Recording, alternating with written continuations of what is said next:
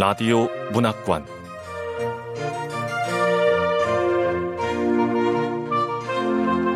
한국 단편 문학 특선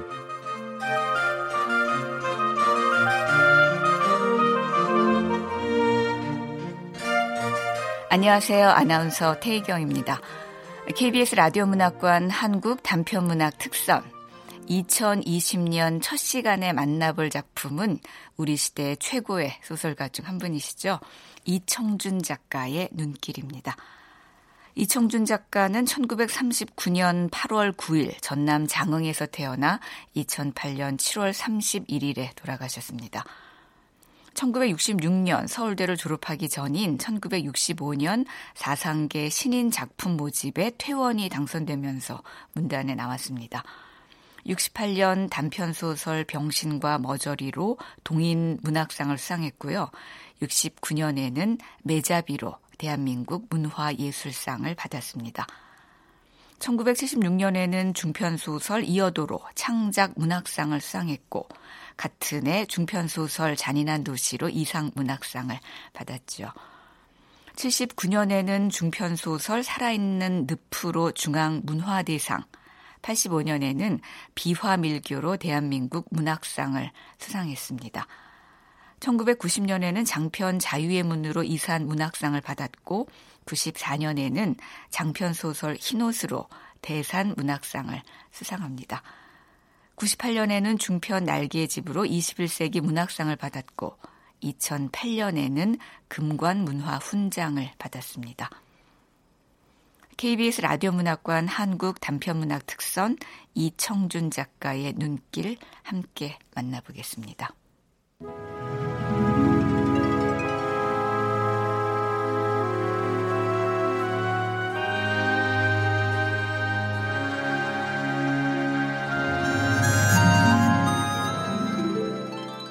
눈길 이청준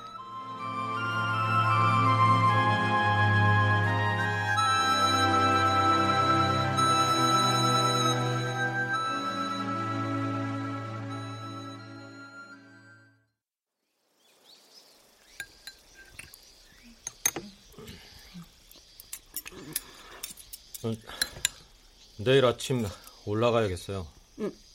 응? 여보. 아, 내일 아침에?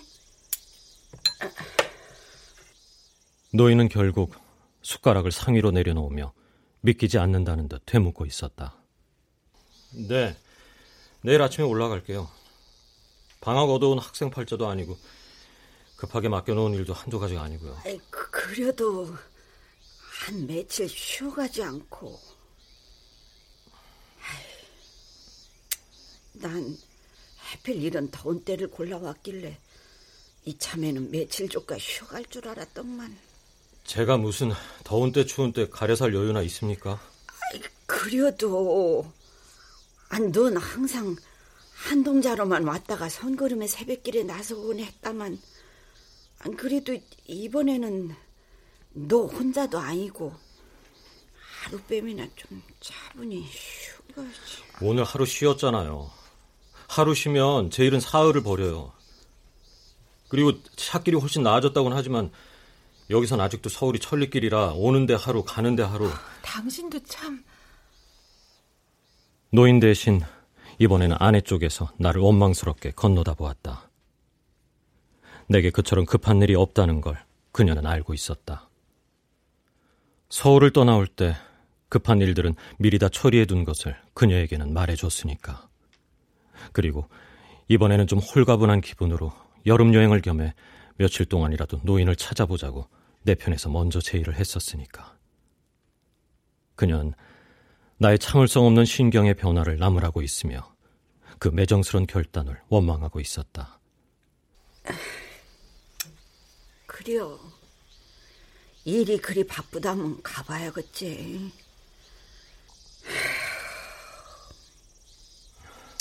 항상 바쁜 사람인 줄은 안다마는 애미라고 이렇게 먼 길 찾아와도 그냥 편한 잠자리 하나 못 마련해주는 내 맴이 아쉬워가.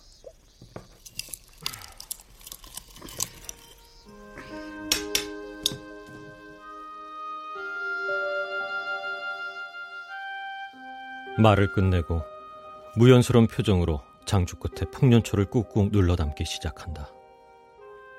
너무도 간단한 체념이었다. 담배통에 풍년초를 눌러 담고 있는 그 노인의 얼굴에는 아내께서와 같은 어떤 원망기 같은 것도 찾아볼 수 없었다.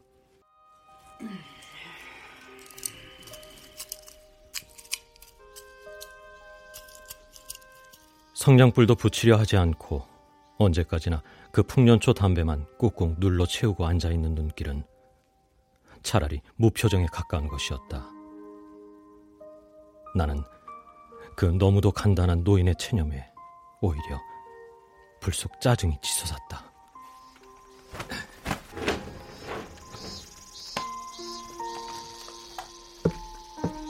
나는 마침내 자리를 일어섰다.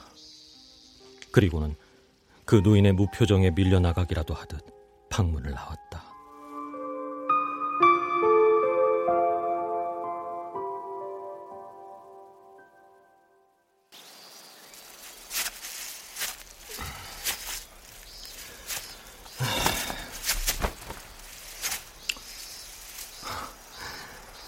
집이 어떻게요?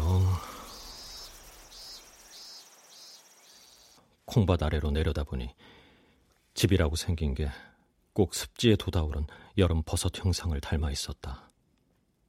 나는 금세 어디서 묵은 빈문서라도 불쑥 불거져 나올 것 같은 조마조마한 기분이었다. 내가 바쁜 것도 없으면서 서둘러 여길 떠나려고 한 것도 저 빌어먹을 비좁고 음습한 단칸 오두막 때문이라고. 하지만 내게 빚은 없었다. 노인에 대해선 처음부터 빚이 있을 수 없는 떳떳한 처지였다. 노인도 물론 그 점에 대해선 나를 완전히 신용하고 있었다. 10여 년 전의 일이다. 어머니, 고기도 좀 드세요. 응? 아니요. 아유, 난 되었다. 많이들 먹고. 아우. 어머니, 왜 그러세요? 치아가 아프세요? 응, 아, 아, 아니요. 이빨 아프면 정말 힘든데.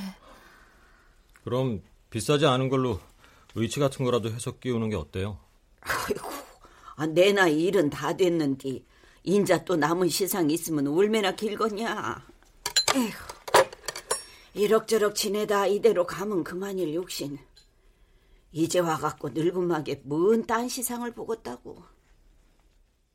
그때 싸우려 같이라도 해 끼우는 게 어떻겠냐는 나의 말선심에 애초부터 그래줄 가망이 없어 보여 그랬던지 노인은 단자리에서 사양을 해버리는 것이었다.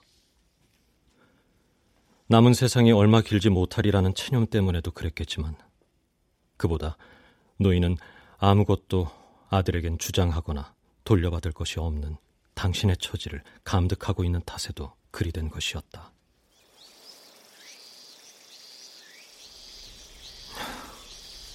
이게 다 형 때문이야.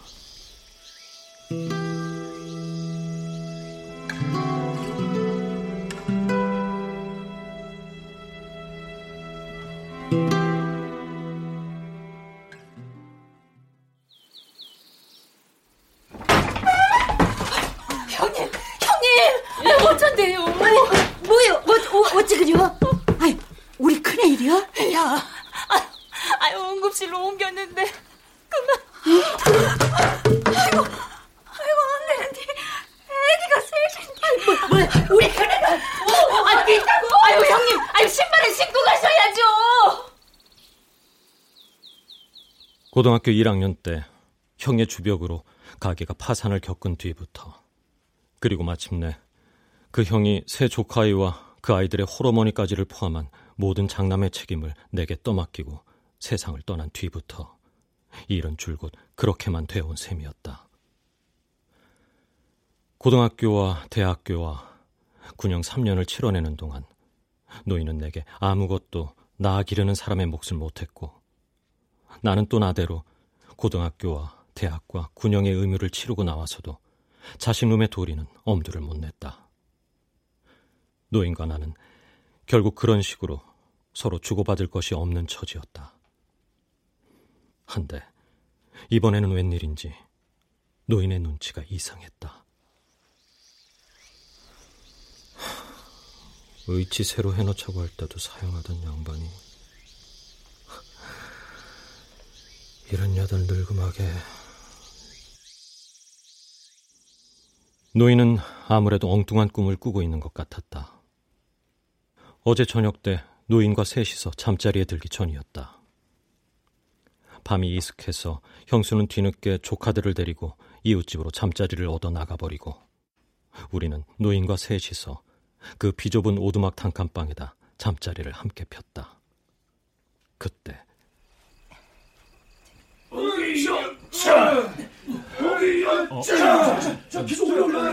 무슨 소리 나는데? 그러네요. 어머니, 이게 무슨 소리예요? 집집마다 모다 그냥 도단 아니면 기와들을 넣는디야. 도단이면 함석 올리는 거요? 에이, 동네가 너도 나도 집들 고쳐지느라 밤잠 안 자고 저 야단들이구만. 응?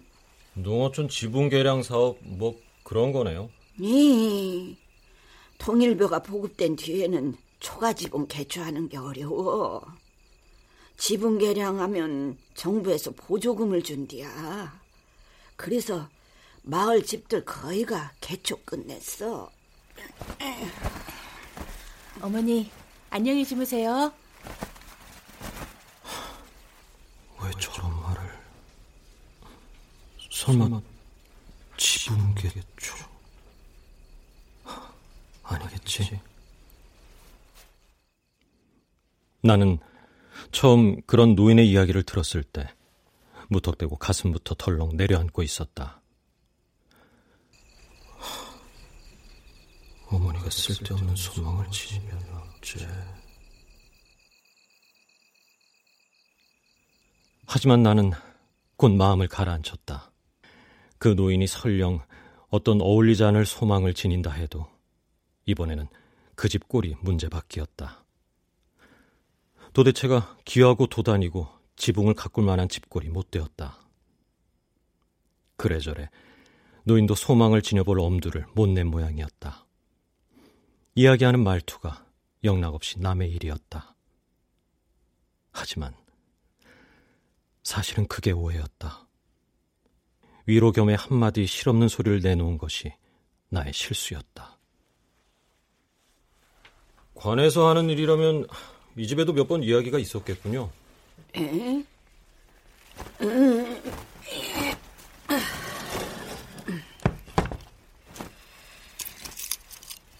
어찌 우리 집이라고 말썽이 없었겠냐? 이장이 쫓아와갖고 뜸들이고 면에서 꺼정 나와갖고 으름장 놓고 아이고 그런 일이 한두 번이 아니라 나중엔 수제 저그들 쪽에서 사정조로 나오더라. 아, 그래 어머님 뭐라고 우겼어요? 우길 것도 뭣도 없는 일 아니겠냐? 어, 쥐놈들도 눈깔이 제대로 박힌 인간들인데 사정을 해오면 나도 똑같이 사정을 했니라. 늙은이도 사람인데 나라고 어디 좋은 집 살고 싶은 마음이 없겠소. 마음으로야 천번 만번 우리도 놈들같이 기와도 입히고 기둥도 갈아내고 싶지만 아 이 집 꼴을 좀 들여다보쇼. 이 오막살이 흙집골에다 어디 기아를 얹고 말 것이 있겠소. 그랬더니요? 음, 뭐 그랬더니 그냥 몇 번 더 발길을 스쳐가더니 그 다음엔 흐지부지 말이 없더라. 그 친구들 아마 이 동네를 100% 지분 개량으로 모범 마을을 만들고 싶어 그랬던 모양이군요. 나는 왠지 기분이 씁쓸하여 그런 식으로 그만 이야기를 얼버무려 넘기려고 하였다. 그런데 그게 오히려 결정적인 실수였다. 거기서 그 사람들도 그런 소리를 하더만. 오늘 밤 일을 하고 있는 저 집을 끝내고 나면 이제 이 동네에서 지분 개량을 안 한 집은 우리 집하고 저 아랫동네 순심이네 두 집밖에 안 남는다고. 그래도 동네 듣기 좋은 모범마을 만들자고 이런 집에까지 꼭 기화를 얹으라 하겠어요.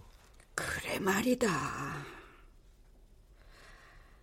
아이 뭐 차라리 지붕에 기와나 도단만 얹으랬으면 뭐 우리도 두 눈 딱 감고 한번 저질러 보고 싶기도 하더라마는 이런 집은 아예 터부터 성주를 다시 할 집이라 그렇지. 네? 모범마을이 꼬투리가 되어서 이야기가 다시 엉뚱한 곳으로 번지고 있었다. 하지만 이미 때가 너무 늦고 말았다. 하기사 말이 쉬워 지붕계량이지. 알 속은 실상 새성주를 하는 집도 많어. 우리 아랫집도 우리처럼 초가당칸 집이었는데 그냥 기와나 도단을 얹을 수가 없디야. 그래갖고 이참에 기둥 새로 박았는데 어찌나 튼튼한지 어 방도 한 칸 달아냈더란 게 뭐지? 어머니도 그럼 하고 싶다는 노인도 거기서 한동안은 그저 꺼져가는 장죽불에만 신경을 쏟고 있었다. 하더니 이윽고는 무심결인 듯 덧붙이고 있었다. 이참에 웬만하면 우리도 여기다 방 한 칸쯤이나 더 늘여내고 지붕도 도단으로 얹어버리면 쉽긴 하더라만.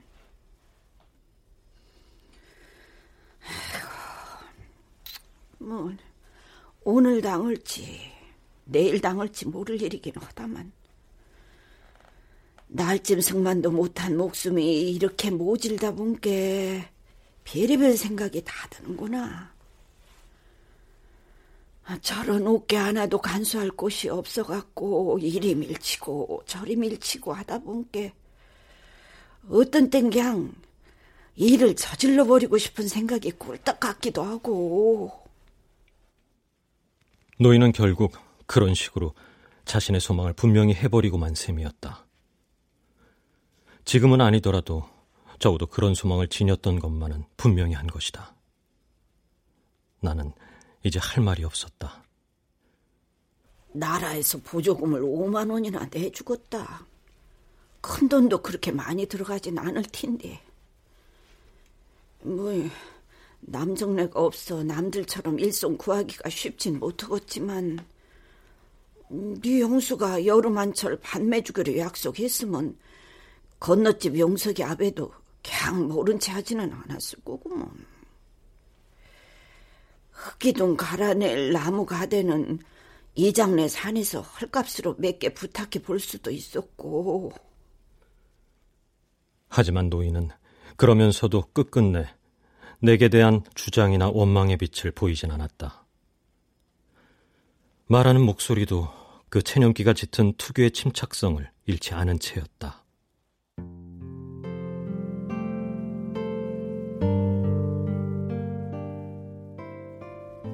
하지만 다 소용없는 일이여.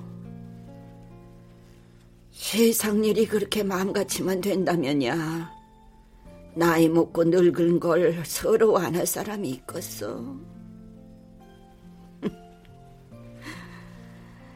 나이 먹으면 아가 된다더만.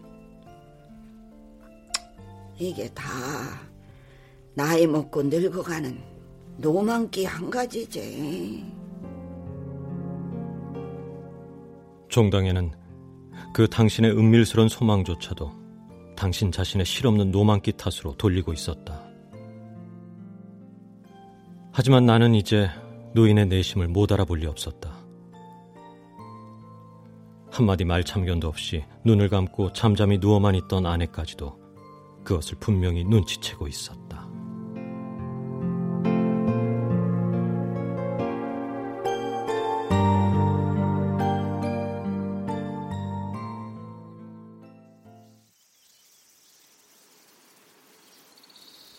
해가 훨씬 기운 다음에야 콩밭을 가로질러 노인의 집 뒷곁으로 뜰을 들어서려다 보니 아내는 결국 반갑지 않은 화제를 버려놓고 있었다. 마을 사람들 죄다 기와지붕으로 바꿨네요. 저 사람은 참 왜 또 집 얘기를 꺼내는 거야? 음, 이 나이에 나가 삶은 얼마나 더 좋은 시상을 살겠다고. 속 없이 세방 들이고 기와 지붕 덮자고 하겠냐. 집 욕심 때문이 아니라 나 간 뒷일이 안 놓여 그런다. 뒷일이요? 날씨가 선선한 봄, 가을 철이나 하다못해서 마당에 체일이라도 치고 지내는 여름철만 되더라도 걱정이 덜하겠다만 아, 한겨울 추위 속에서나 운사납게 숨이 딸깍 끊어져 봐라. 단칸방 아랫목에다 내 시신 하나 가득 들여놓으면 그 일을 어쩔 것이냐. 저 사람 진짜 어머니 위로해 주고 싶은 건 알겠는데 그만 좀 하시. 근데 어머니가 방 한 칸 더 짓고 싶어하는 이유가 돌아가신 이유 때문이었어? 숨 끊어지는 날 바로 못 묻으면 죽음하고 산 사람이 방 하나뿐 아니냐. 먼 데서 온 너희들도 그렇고. 그래서 꼭 찬바람이나 맞고 궁둥이 붙여 앉을 방 한 칸만 어떻게 늘려봤으면 했더라만. 에이고, 그게 어디 맴 같은 일이냐. 이도 저도 다 늙고 속 없는 늙은이 노망이지. 노인의 소망은 바로 당신의 죽음에 대한 대비에서 비롯된 것이었다. 이제 당신의 죽음의 마지막 준비를 서두르고 있는 것이었다. 나는 더 노인의 이야기를 엿듣고 있을 수가 없었다. 한데 그때였다. 아내는 마침내 내가 가장 거북스럽게 시선을 피해오던 곳으로 화제를 끌어들이고 있었다. 방이 이렇게 비좁은데 그럼 어머니 이 옷장이라도 어디 다른 데로 좀 내놓을 수 없으세요? 이 옷장을 들여놓으니까 좁은 방이 더 비좁잖아요. 저 사람이 어깨는 왜?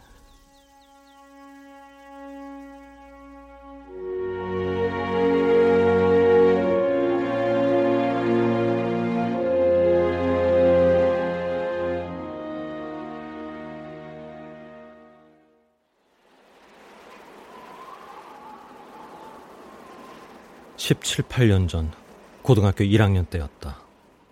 술버릇이 점점 사나워져 가던 형이 전답을 팔고 선산을 팔고 마침내는 그 아버지 때부터 살아온 집까지 마지막으로 팔아 넘겼다는 소식이 들려왔다. K시에서 겨울방학을 보내고 있던 나는 도대체 일이 어떻게 되어가는지 알아보고 싶어 옛 살던 마을을 찾아가 보았다.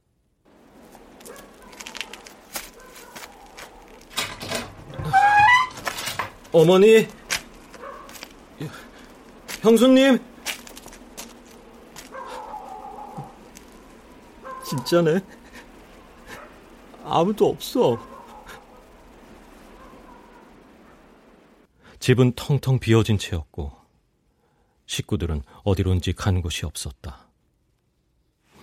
나는 다시 골목 앞에 살고 있던 먼 친척간 누님을 찾아갔다. 너그 엄니가 너 오기만 눈 빠지게 기다리고 있단 게. 네? 어, 집도 다 넘어갔다던데.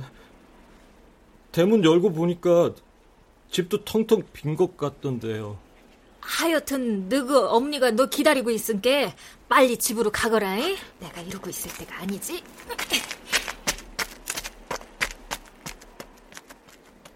한참 뒤에 어디선가 누님의 소식을 듣고 달려온 노인이 문간 앞에서 어정어정 망설이고 있는 나를 보고 다짜고짜 나무랐다.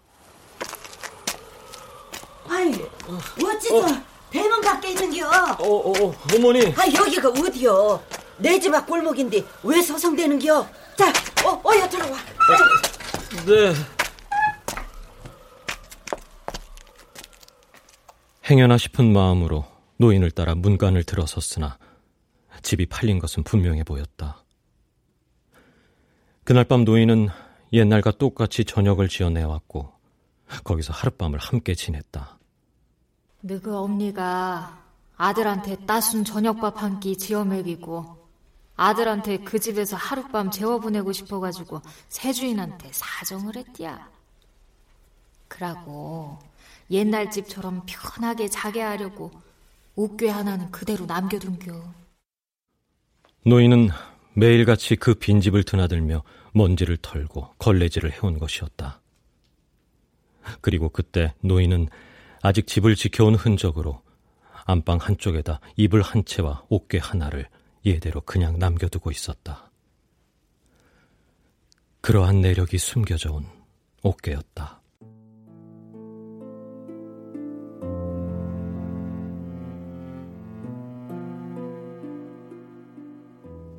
떠돌이 살림에 다른 가재도구가 없어서도 그랬겠지만 이 20년 가까이를 노인이 한사코 함께 간직해온 옷괴였다. 그만큼 또 나를 언제나 불편스럽게 만들어 온 물건이었다. 노인에게 빚이 없음을 몇 번씩 스스로 다짐하고 있다가도 그 옷개만 보면 무슨 액면가 없는 빈문서를 만난 듯 기분이 새삼 꺼림칙스러워지곤 하던 물건이었다.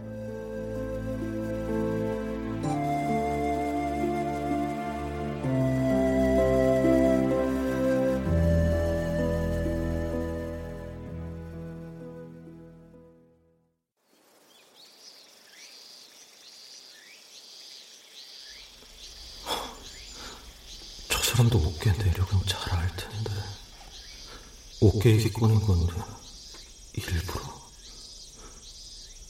내가 두 사람 얘기 듣고 있는 것도 아나 봐. 누가 뭐래도 난 절대로 비친 게 없으니까. 대체 그 집은 어떻게 해서 팔리게 된 거예요? 저도 사실은 이야기 대강 다 들어 다 알고 있어요. 에? 아, 이- 이야기를 들어? 누구한테? 그야 물론 저 사람한테죠. 밖에서 엿듣고 있는 나를 지목한 말투가 분명했다. 그 집을 팔게 된 사정도 들었고 어머님께서 저 사람한테 그 팔려간 집에서 마지막 밤 지내게 해주신 일도 모두 알고 있어요. 그날 밤에 어머님이 저 헌 옷장 하나를 집안에다 아직 남겨두고 계셨다면서요. 어머님이 거기 살고 계신 것처럼 보이시려고. 음에, 음에. 아이, 그걸 우리 아가도 다 기억하고 있었구나. 에. 그러니까 어머님 이제 속 좀 시원히 말씀해 보세요. 혼자서 참아 넘기시려고만 하지 마시고 말씀이라도 하셔서 속을 후련히 털어놔 보시라고요. 자식들한테까지 그렇게 참기만 하시면 그리요. 그 아가도 어떻게 아직 그날 밤 일을 잊지 않고 있더냐? 그날 밤 어머님은 저 사람이 집에 못 들어가고 서성대고 있으니까 아직도 그 집에 안 팔린 것처럼 저 사람을 안으로 데려다가 저녁까지 한 끼 지어 먹이셨다면서요. 되었다. 되었어. 그럼 된기요. 아, 그렇게 죄다 알고 있는 일을 묻으려고 한사고. 저 사람은 벌써 잊어가고 있거든요. 저 사람한테선 진짜 얘기를 들을 수도 없고요. 사람이 독해서 저 사람은 그런 일 일부러 잊어요.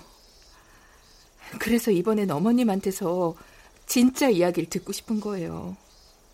저 사람 얘기 말고 어머님의 그날 밤 진짜 심경을요.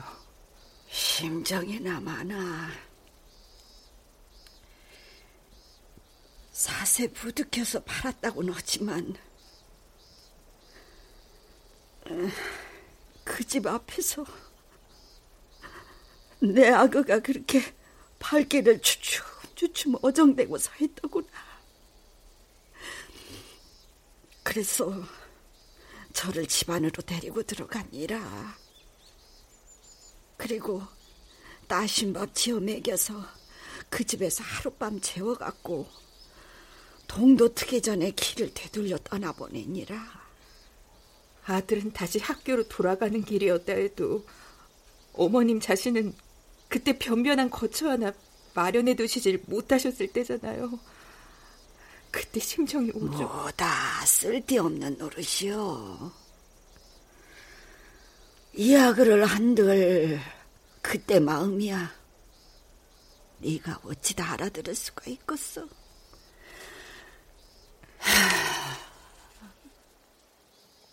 노인은 다시 이야기를 사양했다. 그러나 그 체념기가 완연한 노인의 어조에는 아직도 혼자 당신의 마음속으로만 지녀온 어떤 이야기가 남아 있을 것 같았다. 동네 한 바퀴 돌고 왔어요. 나는 이윽고 헛기침을 한 번 하고서 모습을 불쑥 드러내고 나섰다.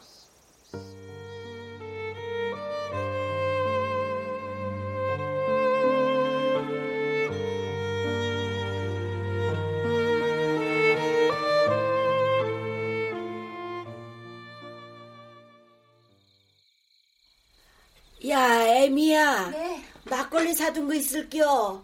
네, 어머니. 갖고 들어갈게요.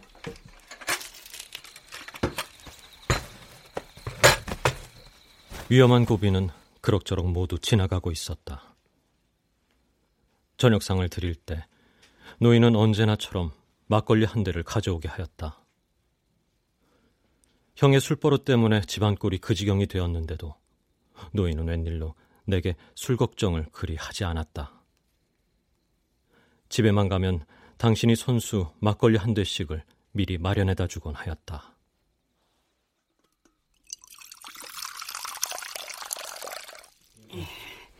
그래서 정 내일을 아침으로 길을 나설라냐? 어머니도 참 가야 할 일이 있으니까 가야겠다는 거 아니겠어요. 나는 노인에게 공연히 짜증기가 치민 목소리로 퉁명스럽게 대꾸했다. 노인은 그것으로 그만이었다. 그래요, 알았다. 저녁하고 술이나 한잔하고 일찍 쉬거라. 자. 아침부터 먼 길을 나서려면 잠이라도 일찍 자두라는 것이었다. 나는 말없이 노인을 따랐다. 저녁 겸해서 술 한 대를 비우고 그리고 술기를 못 견디는 사람처럼 일찌감치 잠자리를 펴고 누웠다. 형님은 오늘도 우리 때문에 다른 데서 주무시고 죄송하네요. 어머니 누우시면 돼요. 아이고 내일 아침 먼 길 가려면 고단할 텐데 일찍 자거라. 형수님이 조카들을 데리고 잠자리를 찾아 나가자 이날 밤도 우리는 세 사람 합숙이었다. 눈을 붙였다. 깨고 나면 그것으로 모든 건 끝나는 것이었다. 지붕이고 옷 꿰고 더 이상 신경을 쓸 일이 없어진다. 잠이나 자자. 비지고 뭐고 잠들면 그만이겠지. 내가 어머니한테 갚아야 할 빚이 뭐가 있겠어.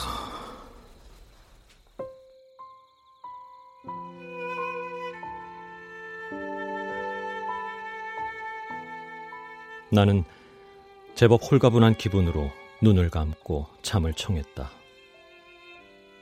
술기운 탓인지 알알한 잠기운이 이내 눈꺼풀을 덮어왔다.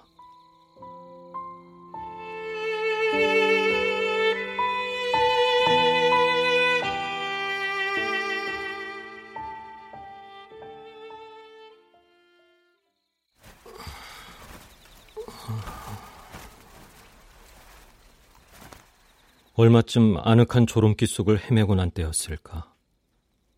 나는 웬일인지 문득 잠기가 서서히 열버져 가고 있었다. 그리고 아직도 그 어렴풋한 선잠기 속에 도란도란 조심스런 노인의 말소리가 들려오고 있었다.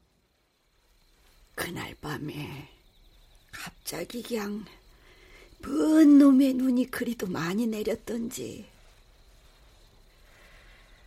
잠을 잤으면 얼마나 잤겠냐마는 그래도 잠시 눈을 붙였다가 새벽녘에 일어나 본 게 바깥이 웬통 환한 눈천지요. 눈이 왔다 혀도 어쩔 수 있냐? 서둘러 밥 한 술씩을 끓여다가 속을 데피고서 그 눈길을 서둘러 나서니라. 뭐야? 지금 어머니가 집사람한테 그날 밤 얘기를 하고 있잖아. 처지가 떳떳했으면 날이라도 좀 밝은 다음에 길을 나설 수 있으련만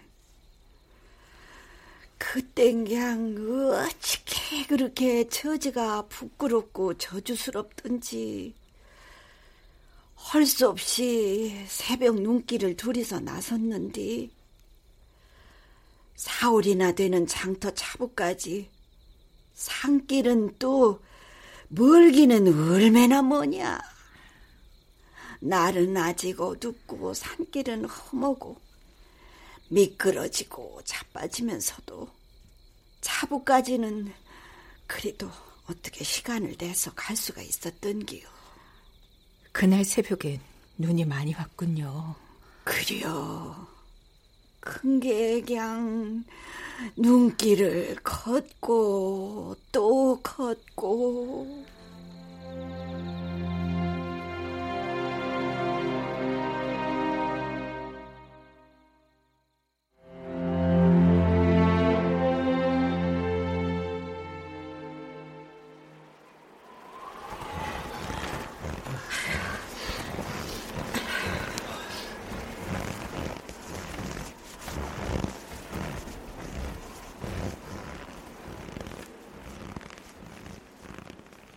이야기를 듣고 있는 나의 머릿속에도 마침내 그날의 전경이 손에 닿을 듯 역력히 떠올랐다. 아, 어머니 이제 그만 들어가세요. 아, 아니요. 아니구먼. 저기 저, 저 동구박까지만 바래다 줄게요. 예.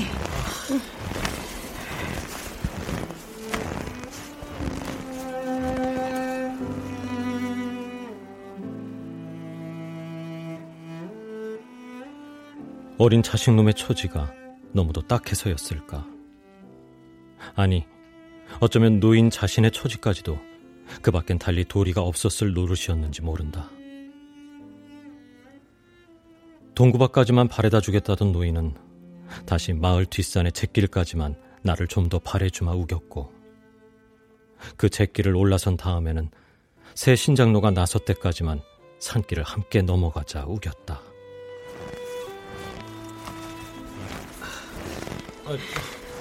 어머니 이제 혼자 갈 수 있어요. 들어가세요. 아이고 아니요. 짧게만 더 가자. 예. 아이 오메 바쁜 것도 없어야.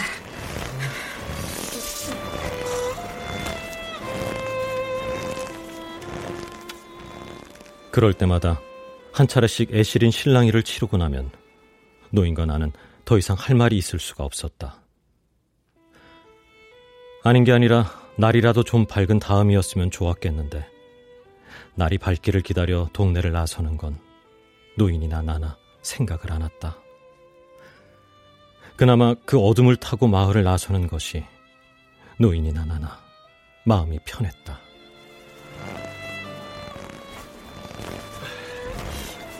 아, 아, 아이고 매, 아이고 매, 내 자수. 아이고, 야, 야, 괜찮냐? 아, 예, 괜찮아요.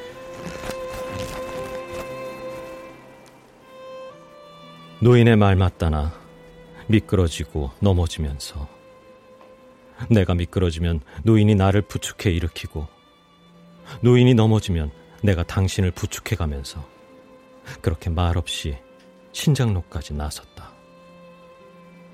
아직도 날이 밝기 전이었다.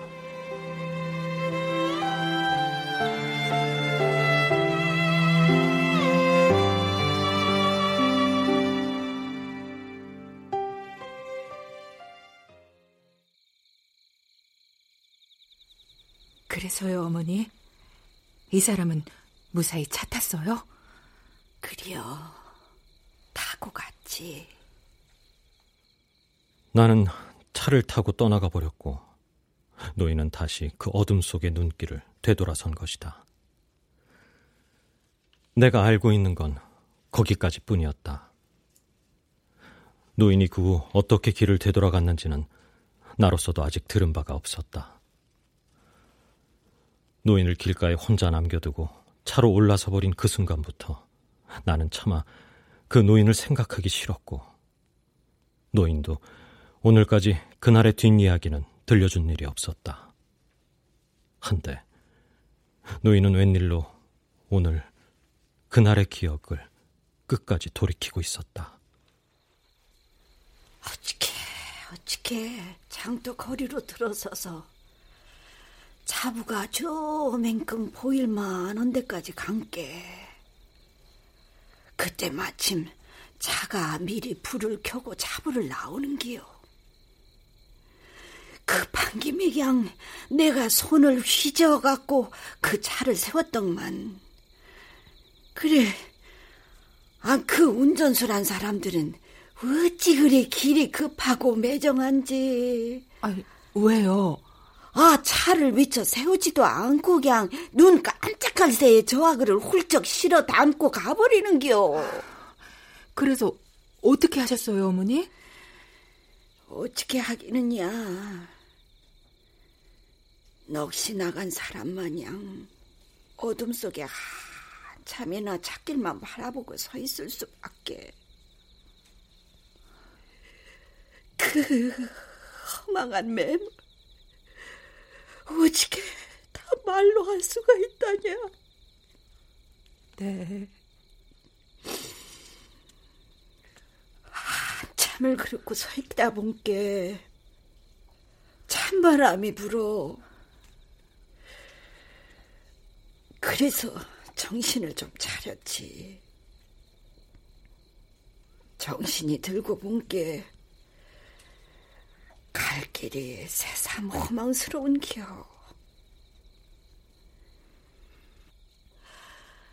아이고,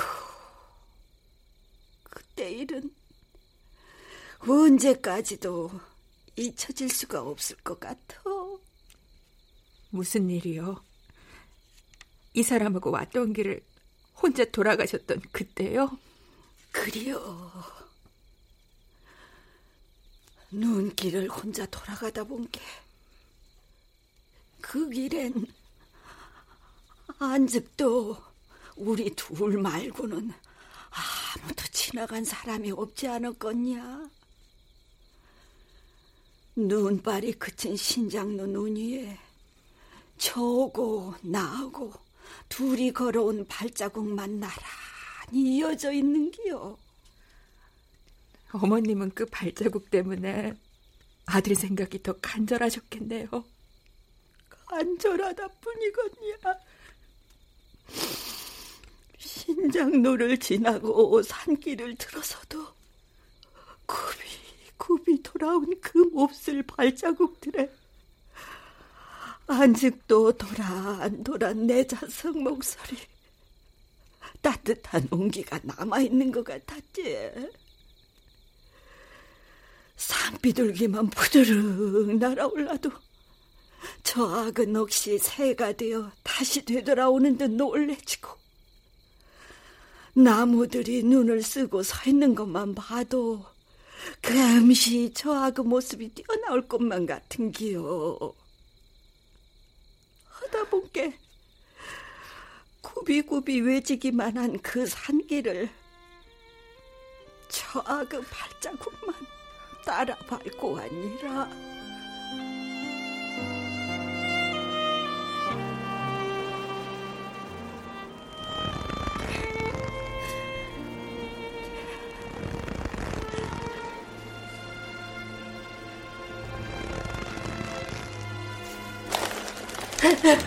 아이고 늦었어.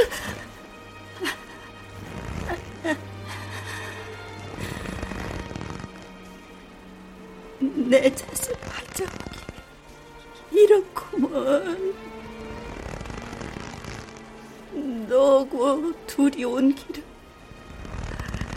이제는 이 몹쓸 늙은 것 혼자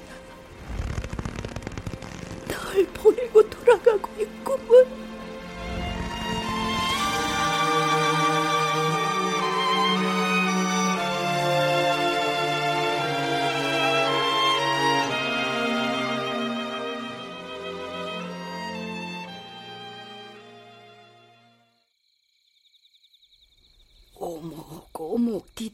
그 악의 발자국마다 한도 없는 눈물을 뿌리며 돌아왔지.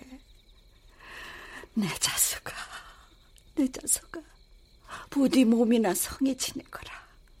부디, 부디, 너라도 좋은 옷 타서 복 받고 살거라.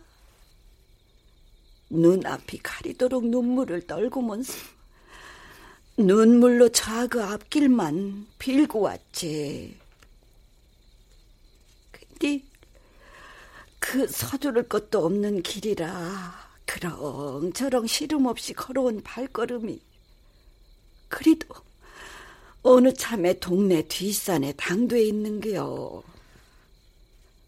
하지만 나는 그 길로 차마 동네를 바로 들어설 수가 없어. 제 등 위에 눈을 쓸고 한참이나 앉아 있었어. 어머님도 돌아가실 거처가 없으셨던 거죠? 아니요. 이것만은 네가 잘못한 것 같구나. 네? 그때 내가 뒷산 제등에서 동네로 바로 들어가지 못하고 있었던 일 말이다. 그건 내가 갈 데가 없어 그랬던 건 아니요. 산 목숨인디 설마 그때라고 누구네 문간방 한 칸이라도 마련이 안 됐겠냐? 아침 햇살이 활짝 퍼져 들어 있는디 눈에 덮인 그 우리 집 지붕까지도 햇살 때문에 볼 수가 없더구만. 더구나 동네에선 아침 짓는 연기가 한참인디 그렇게 시린 눈을 해갖고는 그 햇살이 부끄러워 갖고 차마 동네 골목을 들어설 수가 없어서 그놈의 맑은 햇살이 챙피스러워 갖고 엄두가 안 생기는 기요. 시린 눈이라도 좀 가라앉히려고. 그래서 그러고 앉아 있었더니라.